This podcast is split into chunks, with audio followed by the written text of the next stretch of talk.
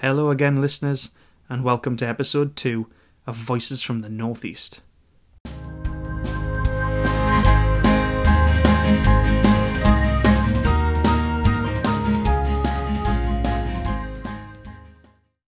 In this episode, we're going to go back to the 1980s miners' strike. We're going to hear one personal story from the time of the strike, and it's going to remind us that there were many individual stories during this time period.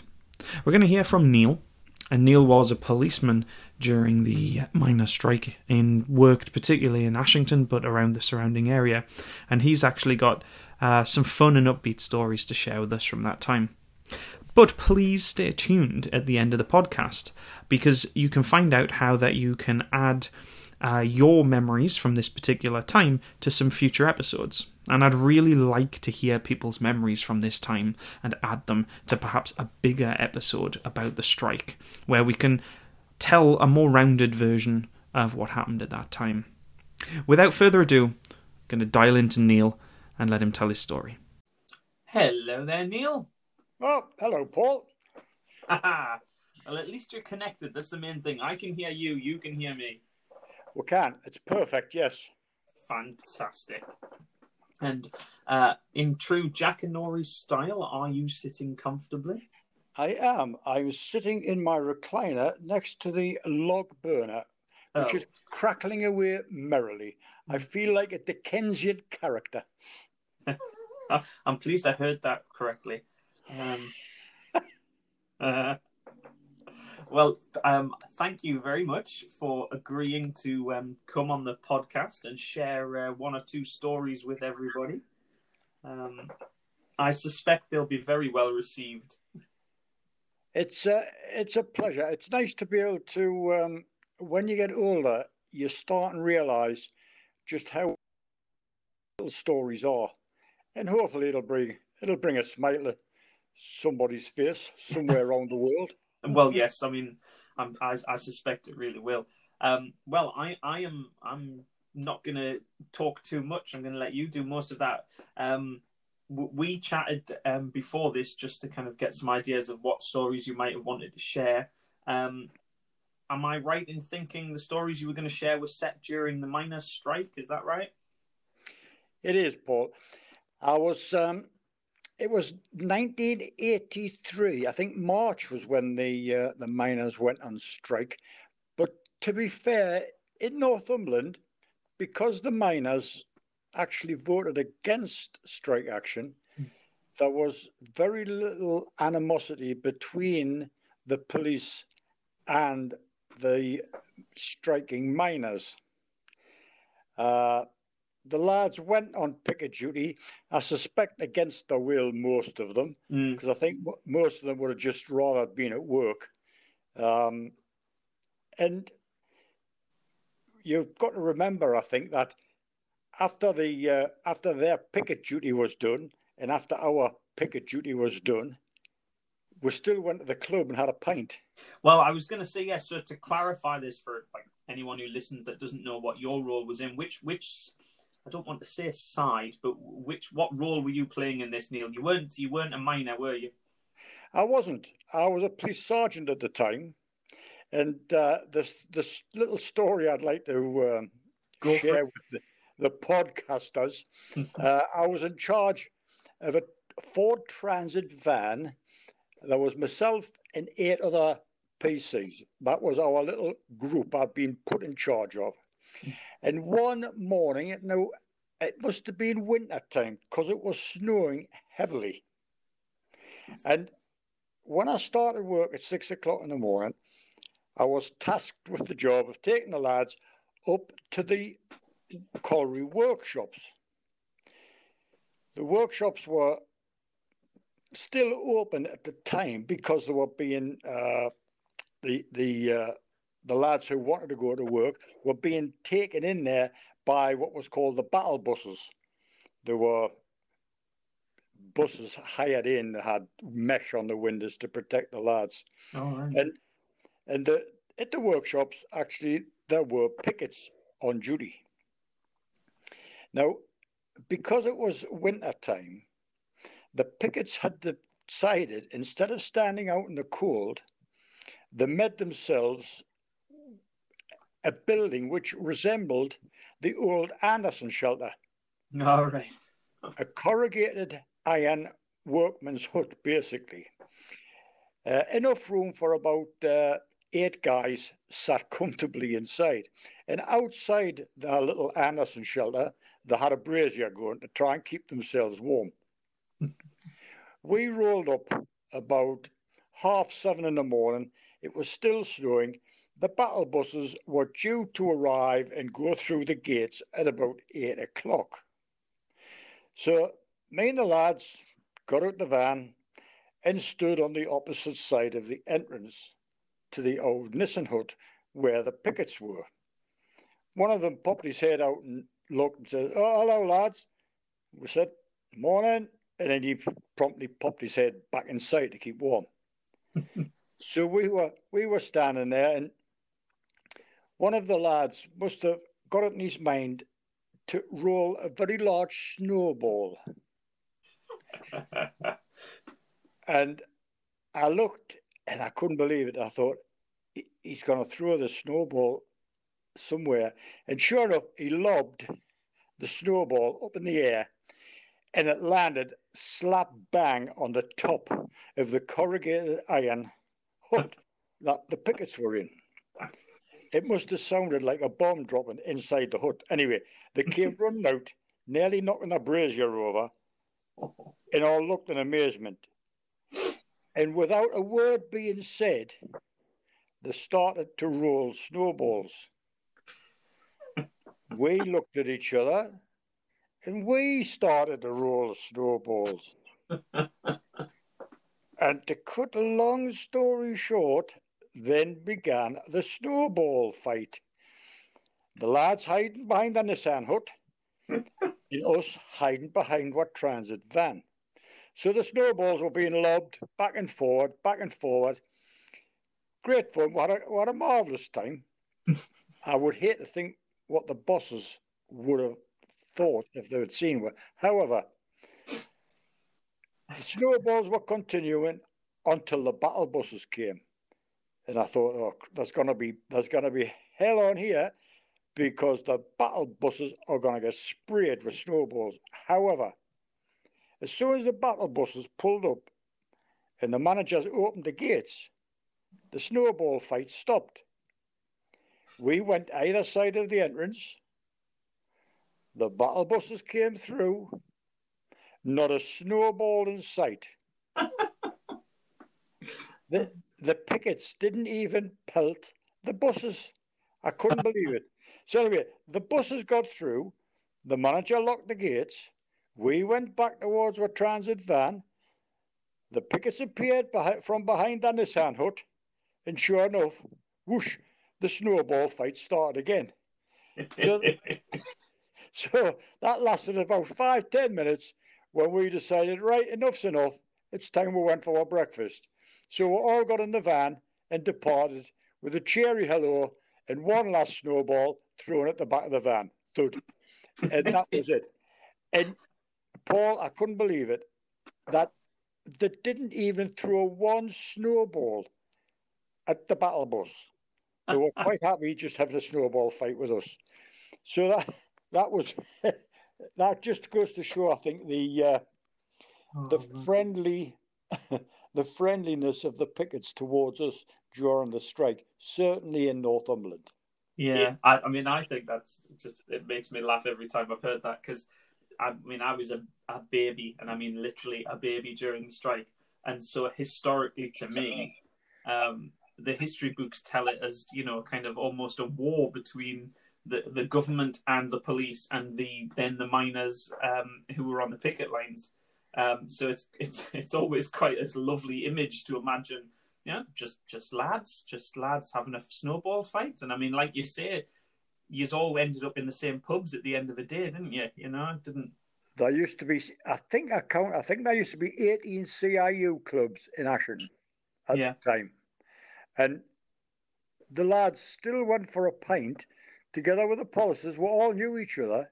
Yeah. And, and in fairness to, to everybody, to all the miners, it was only a minority of guys who were really dedicated to the strike and to the action that had a had a bee in their bonnet. The rest of the lads, as I say, just they really wanted to go back to work and make mm. money for their families. Um, so yeah, the the bosses to be said, no, no, you cannot do this, but we could because we had to live with each other. Oh after, yes. After they left the picket line, and after we finished work, we all had to live together. Ashington wasn't a very big place then. Yeah. God, what a different, uh, what a different time. I do like that. Also, you had snow, which I mean, we keep getting the odd flurry of it right now, but it's nothing, nothing great, is it? Oh, uh, there, there was a lot of snow on that morning. I'll tell you. Oh gosh. Yeah. Well, thank you very much for, for that. I, I'm, I'm, that one, like I say, I've heard that before, and uh, it was a, it's a good one. I like that story. It's a totally different, um, like a different take on that whole era than we get, than than even the kids get taught at school. I mean, I'm a teacher, and I've I, I'm aware of how some of this is sometimes taught, and it's a real black and white issue. That so it's quite. That's what I like about doing this project we're doing now is we're not going to give people the kind of um, the, the black and white issues of history. I want people to be able to tell whether, oh yeah, well that was going on in the country, but what was actually going on in the town and in the village and in our back garden was this. So that I like that one. Yeah, um, the, the, people the people of Ashington are very are a very proud proud people, and the, the really they didn't vote for the strike and didn't want it, but they felt they had to do that duty in some way, and they did. Mm-hmm. But it was good humoured. Yeah, yeah, yeah. Well, and and what was the other story you were going to share then, Neil? Yeah, well, of course, as you know, I'm uh, I'm a ventriloquist, uh, possibly the world's worst ventriloquist, and of course, being a podcast, you can't see my lips move. And I was going to say, I think this is some of the best ventriloquism you've ever done actually the, the, the COVID the COVID time is quite good for ventriloquists because both the dummy and the ventriloquist have to wear masks, and you can't and you can't see the lips move anyway. So a great time for for ventriloquists. Yeah, well, again, this this involves it was involved with a minor strike. We're still on, and it came to around Christmas time, and I used to entertain the schools. I used to go around the schools entertaining with me ventriloquist act. It all started when I actually when I was on the traffic department, and I used to go and do road safety talks to the to the smaller children. And my wife bought me a dummy called Charlie, which I've had now for about 47 years. And I have to say, Paul, I'm not getting any getter at it. Um, and I used to go and do the road safety, and I used to take the, the dummy because the kids used to take notice of the dummy rather than me.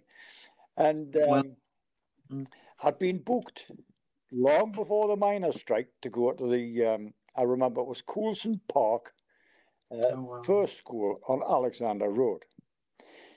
Again, I was in charge of the lads in the transit van, and we're doing our little job. We might have even been at the workshops. I, I can't even remember that. But anyway, after we'd finished, we had to go to Ponteland for our breakfast. Ponteland was the headquarters then, and everybody had to go there and be supplied with a breakfast. But I said to the lads, look, I've got an appointment at the school at 10 o'clock to entertain the kids. I can't let them down, they're relying on us. So I thought, right, you lot just drop me off with me cases at the school and you go across the Ponteland for your breakfast. As soon as you've finished your breakfast, come back and see us. Me act, if you can call it that, lasted 45 minutes to an hour. And I thought that would be perfect timing. So the lads dropped us off at the school, out of me cases. I went in, I got changed into me clown's outfit. I put me dummy in the case and I got everything ready, me magic tricks. And away the lads set off to Ponteland. I did me act. The kids thought I was great, and I was, to be fair. And anyway, I'm waiting. I'm waiting for the lads to come back. It's about eleven o'clock. I'm waiting for the lads to come back, thinking, "Wait, where are they?" And half past eleven came. They're a bit late. Maybe they're having a longer breakfast. 12 o'clock came, then half past 12. I'm starting to sweat then because I'm thinking, where on earth other I'm supposed to be in charge of them lot. And I, I had a radio, but obviously I couldn't use it because I was supposed to be in the van with them. Anyway, it got to about one o'clock when the lads rolled up. I was past myself, as you can imagine. I says, Where you been? I says, Three hours. Three hours you've left us here and I couldn't contact you. They said, Oh, no to worry about. We just got to Ponteland when a little bit of trouble started at Shilbottle Pit up on the A1. So we got sent there. I said, So you all went to Shilbottle Pit without us? They said, Well, you were entertaining the kids. We couldn't we, ju- we couldn't come and get you in the, in the middle of your entertaining, so we just went. He says, anyway, there was hardly any bother at all. I says, but what about, did anybody ask where the sergeant was? He says, no, actually, nobody noticed you weren't there. so it, I put my gear back in the van and away we went. And sure enough, nobody had noticed that I wasn't there. So, dear me, Neil. and I hate to think what would happen if you did that now in the police force. Oh my goodness! Yes. I think you'd be sacked. Yeah, I don't think you could get away with that kind of thing. Now. I now, suspect not. No, no. No. Can I can I just tell you a, a little thing occurred to us the day when I was when, when, I was on the traffic department. It was because a friend of ours was involved in an accident yesterday, and it just put us in mind of it. And there was one of the lads. I'll not mention Mick's name. Oh, I've mentioned his name. Mm. look, uh, and he he damaged one of the patrol cars. Oh dear. Yeah, and it it wasn't much. It could be fixed, but he says mm, he didn't want to go through all the rigmarole of having to put the forms in and all this, and you know maybe have get suspended from driving for a bit. So we used to have a good connection on the A1. It was Jackson's garage. We used to pop in there for the odd cup of tea, and it was handy because it was right on the A1, and there was always a patrol car on the A1 there, 24 hours a day, seven days a week. So what we did was we arranged the lad took the patrol car up that he dented. And hmm. the lads at the garage says, Oh, we can fix that. He says, It'll take we'll, we'll do we'll start it now, but by the time we paint it, you'll have to wait till sort of tomorrow afternoon to pick it up. We thought, right. So what we thought we did was we both got in the same car, in my car, and we mm. drove around for the rest of the shift. And I would speak to my mate on the radio and say, Where are you? And he would get the same radio in his hand and say, I'm at Newbiggin. I'd say, Well, I'll meet you at Newbiggin. So I would drive across to Newbiggin with him in the car and would sit for a while and then say, Right. So actually, the two was uh, in the same car all the time. Luckily, we didn't get a, a call to go to two different places at the same time. So anyway, the next day, nobody noticed the car wasn't actually garaged. So we went back up to the uh, Jackson's garage the next day and uh, picked the car up, and the lad just paid for the damage out of his pocket, and nobody ever knew. Yeah, so it, everybody was a winner. It didn't cost the police force or the insurance company anything, and the, and the lad just had to pay pay for the damage out of his pocket. So again, I don't imagine that could be done nowadays. No, no, I don't imagine it could be done at all. yeah, we say simpler times or better times, maybe. I mean, you know. Yeah. Hey, that's a God, love that. uh, yeah, there were good, there were good times, um, and yes, I, I, suspect you know we just had a little stick in our pocket. That was what means of defence. Yeah. And and when different, you, different time. When you see policies now, it makes you wonder how they can ever run after people. yeah, they are somewhat weird down. Yeah, we we, uh, we had a me and me, my partner that I used to work night shift with. We had a we had a keep a keep fit regime. Uh, the the car was garaged at the police houses in Ashington, and we decided one summer's morning that to keep fit, after putting petrol in the car at Morpeth, we would drive the car back to Ashington, but one of us would run behind the car to try and keep fit. Yeah, so we decided we would run a mile and then would swap over and the other one would run a mile and then would swap over. So we got a mile each. This is in full uniform. It was only six o'clock, uh, five o'clock in the morning, so there's nobody about. Full uniform, so we decided we'll run. Well, we got a mile each, and then we decided we'd best make out half a mile each. By the time we got to Ashington, we were that out of breath. We just knocked the keep the keep fit regime on the head. So we never we never did that again. Probably best. I'm not sure how long that would last as a keep fit routine. Yeah, it, it just it was a non-starter. I, I don't know. I, I have yeah. no idea why we even suggested it. Because when I got into you when I got young. into bed at six o'clock in the morning, I was heaving, I was panting. Well, I said, "What's what's wrong? What, what, what do you mean? What do you mean, Dean?" I says, "Keep fit, keep fit regime." Yeah, that never happened again either. Oh my goodness! All, the stories. Oh, well, you've got loads more, so I will I will pick your brains for those um, at a later date. We will uh, we'll close off with those. We're hitting the uh, 20, 20 minute mark, which I think is a nice listening time for people. Um, so we will I will thank you very much for your time and memories. Um, I appreciate that a lot, Neil. I really do. Thanks, Thank Paul. You. Been a pleasure to um, to share. take, take care, everybody. Yeah, you yeah. take care, Neil. Speak Stay soon. safe. Ta-ra, everybody. Ta-ra. Yeah, definitely.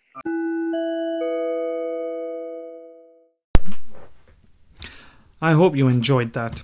I really enjoy listening to Neil talk. He has so many stories to share from, oh goodness me, just every year he's lived. Um, and I'm sure I'm going to have him back on the show and um, record some extra episodes because he's got so many more stories and I, I, want all of them down on audio so everyone can enjoy them. The funny ones, the sad ones, the weird ones. But I wanted to talk very briefly at the end of this episode because it's touched on a piece of history that is hugely important to the northeast of England, indeed the whole country. But it left its mark on the communities of the Northeast. There's no getting away from that. Now, I grew up in the 1980s and 90s, and so I saw the the legacy of this.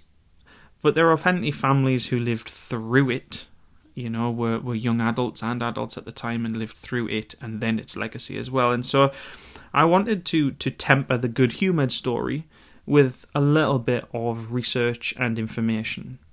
And long term, I would really like listeners to to get in touch and share your memories from that time with me as well because I'd I'd love to do a really big episode on this with a lot of different people's memories, good ones and bad ones. I think there's a lot of stories to tell from this particular bit in our history. So let me just share a little bit of I guess historical context. I just felt that's something I really wanted to do in an episode like this. The 1984 miners' strike at the time, there were 18 working pits across Durham and Northumberland. It lasted a year, and the aim of it was to prevent pit closures.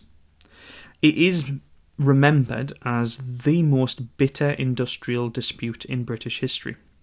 And I found a really great website from Beamish Museum. It's an online archive that they've put together, which some of the evidence they've got on there actually talks about Ashington and in particular.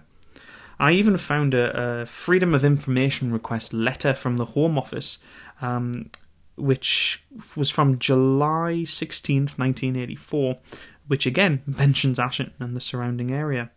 I got a couple of quotes from that. It was written by um, the Northumbria Police at the time. They'd been asked to supply information to the Home Office about any behaviour and, and uh, threats towards individuals during the strike. So, let me just read a couple of excerpts that particularly mention Ashington. At Ashington Coal Company, a watchman was threatened after confronting two men who had stated they intended to damage machinery. Another one here. A haulage contractor at Bedlington who transports coal received a telephone threat, and then a few days later, all the lorry windscreens were smashed. Now, that's from the Home Office letter, and I think it's important to you know, temper the, the good humoured stories from the strike with, with some of the stories that others will definitely remember as soon as it's brought up. And I wanted to mention a couple of other things that were left on the Durham, um, the uh, Beamish Museum website archive, which are great. Some lovely little comments, real personal history. My father in law was a policeman during the strike. He tells me that him and his colleagues were provided with packed lunches, which they then gave to the miners on the picket lines. Somebody else left the uh, comment I was working in a butcher's at the time and I remember just how little the miners had to spend on money to feed an entire family. And linked to that, our local supermarket, there collected donations of tinned food and gave them to the miners and their families. It was a hard time for many. Now, that's a bit of brief history and historical context that I've just pulled together because I felt it's an important story to tell and it's a really important time and like I said, it left its mark on the people of our area. And I didn't want to have done our first episode on the strike and it for been an entirely jolly affair, because I don't want to give the impression that that's how everyone sees it. If you'd like to help me out by adding some personal stories to this, please do. I'd love to do a bigger episode on this. Then please head over to the website, which is anchor.fm forward slash voices from the northeast press the message button and it'll give you the opportunity to leave me a voicemail message. And then it'll just ask you for your name and email address. Uh, it might ask for you to set up a password as well. But as soon as it's done that, uh, you will get an email to tell you that you've been added to a future episode. So it's quite cool. It'll tell you when to tune in to the episode and hear your contribution. I'd really love that because, you know, like pages on Facebook where you know hundreds of people can comment and, and share their memories. I want us to do this in an audio format. I want to do that so people can really share their history. All right, thank you for listening to a really great episode, and uh, hopefully hear from you soon.